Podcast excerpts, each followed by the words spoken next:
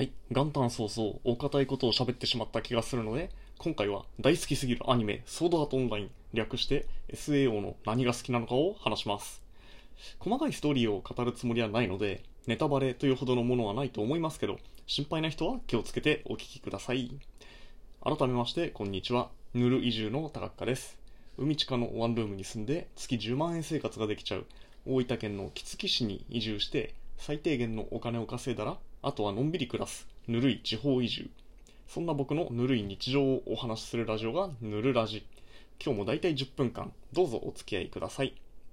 というわけで2021年の1月2日です。作品内の設定では MMORPG ソードアートオンラインのサービス開始は2022年の11月ということで、リアルが追いつくのはもう2年ほど先の話ですが、今年は劇場版も公開するようで、今から色々と楽しみです。さて、この SAO、なぜ僕がそんな大好きかというと、超リアルな VR ゲーム機が登場すると、世界はめちゃくちゃ面白くなるだろうなというワクワク感が止まらなくなるから。作中に登場するナーブギアという VR ゲーム機は、頭につけるところまでは今ある VR ゴーグルと一緒ですが、画面やコントローラーはありません。その代わり、ゲーム機と自分の体の神経を電気信号でつなぐことで、目で現実の景色を見るのと同じ感覚でゲーム画面が広がって、自分の手足を動かす感覚でゲーム内のキャラを操作できるという、そんな仕組みです。脳と直結しているので、味や匂い、肌触りといったこれまでのゲーム機では再現できないものまで感じることができます。僕は専門家でも何でもありませんが人間の五感や脳からの指令は全部電気信号らしいので理論的には実現できるんだと思いますこんなことが実現したら VR の世界でも現実に近い体験ができちゃうわけですから危険なアクティビティでも自宅で安全に味わえたり VR 世界でサービスを提供する職業とか今までの常識今までの常識がひっくり返る世界が来ると思うんですよねそのあたりをリアルに描いているのが SAO だと思います。アニメ版は1期から、ごめんなさい。アニメ版は1期から4期合わせて約100話ぐらいあって、これで原作の小説18巻までをカバーしてます。で、2期と3期の間には小説にはないストーリーの劇場版があって、アニメ化されていない小説が25巻まで出ています。そして、これとは別にプログレッシブというシリーズがあって、小説版が6巻まで出ていて、これが、こう、これが、えー今年公開される劇場版と、それに続くアニメ版でアニメ化されるようです。で、メインのストーリーとしては、ゲーム大好きのネクラ中学生の主人公であるキリトが、ゲーマーとしての経験を生かして、スタートダッシュを決めて、どんどん強くなって、ヒロインの女の子を助けていくというあるあるのお話。SAO がこれだけの話だったら僕はハマりません。でも、その裏側のテーマがすごいんです。1期の、アニメ1期の前半は、そんな超リアルな VR ゲーム機の開発者がゲームとしての SAO にイかれた設定を組み込みます。VR 世界からログアウトできない。つまり、自分でリアル世界に戻れない。しかも、ゲーム内で HP がゼロになると、リアルの自分も死ぬ。そして、リアル世界に生きて戻るには、ゲームをクリアするしかない。こんなことに1万人のプレイヤーが巻き込まれます。リアル世界に戻るためにクリアを目指して頑張るグループもいれば、危険を避けて VR の中でののんびりな、のんびりとした生活をすることを選ぶ人もいるし、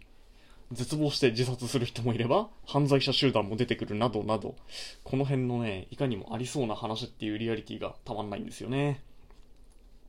そして1期の後半は、ゲーム運営者による人体実験が裏テーマです。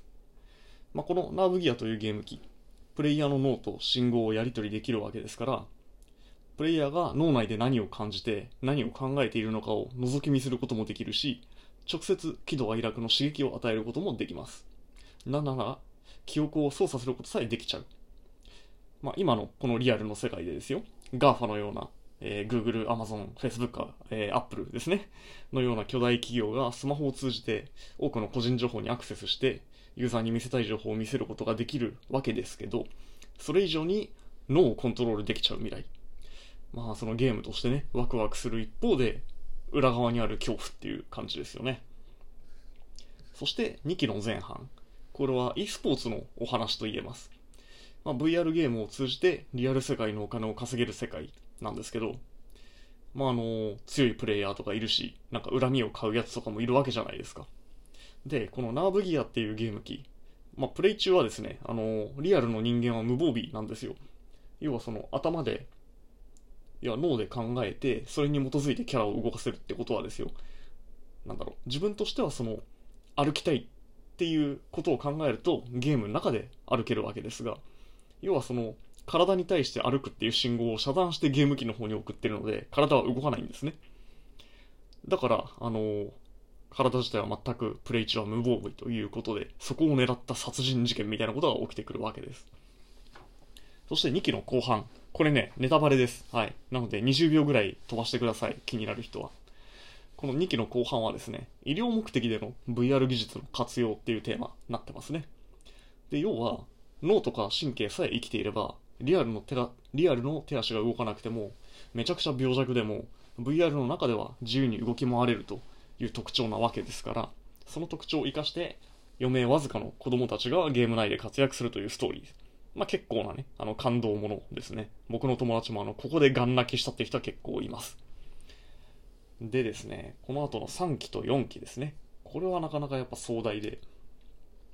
まあ、ボトムアップ型の AI というものの開発とその軍事利用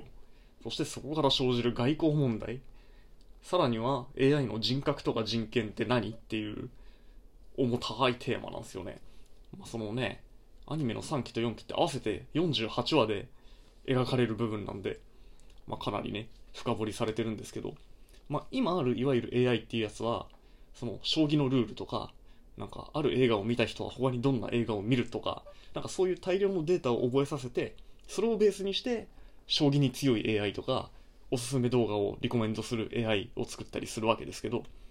ボトムアップ型っていうのはまっさらな赤ちゃんを再現した AI を人間と同じように教育することで人間そのものを再現する AI っていうことなんですねその作中の設定ではでこの VR の中の一つのデータに過ぎないとはいえ人間と同じようにまあ、教育されて成長して感情を持った AI が、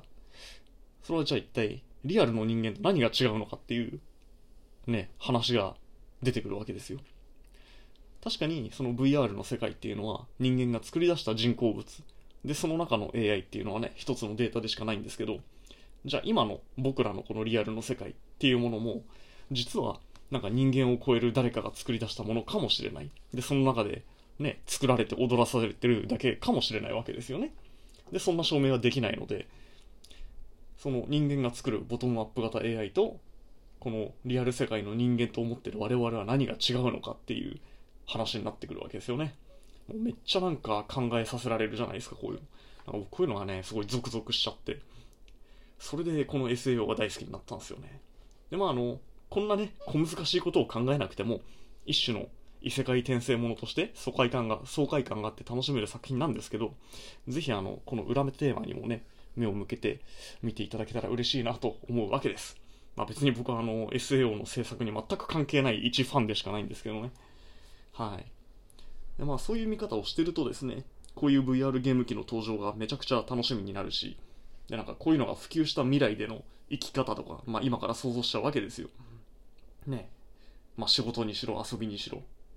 まあそういう割となんか現実的な利益もあるような気がします。はい。というわけでですね、なんかひたすら10分近く SAO、しかも僕の勝手なね、あのー、注目ポイントを語るだけという、このヌルラジの中ではかなり初めての感じの配信でしたけれども、そろそろお時間が近づいてきました。まあ万が一ですね、こういうのを他にももっとやってくださいって言われても、あの、ぶっちゃけ SAO ほどなんかそのね、真剣に、なんだろうね、こういう背景まで大好きになってのめり込んでるアニメがないので、こんなお話をできるのは多分他にないと思うんですけれども、えー、それでもこのルルラジではですね、リスナーの皆さんからのメッセージをお待ちしています。ここにつなぐんですね。えー、スタンド FM とラジオトークのメッセージ機能からぜひお送りください。それでは素敵な一日をお過ごしください。また明日お会いしましょう。バイバイ。